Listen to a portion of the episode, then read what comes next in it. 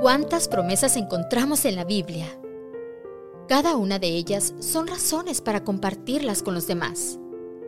La escritora Elena G. de White recomienda que para compartir los beneficios de la mediación del Salvador, no debemos permitir que nada interfiera con nuestro deber de perfeccionar la santidad en el temor de Dios. Hebreos 10:23 enfatiza, mantengamos firme, sin fluctuar, la profesión de nuestra esperanza, porque fiel es el que prometió.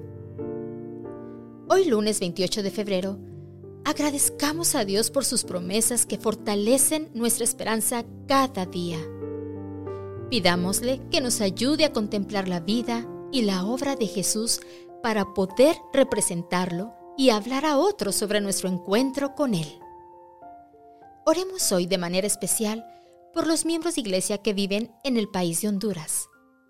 Oremos por los ministerios de salud, que los esfuerzos de capacitación en línea, videos y otras vías creativas de alcance beneficien a muchas personas.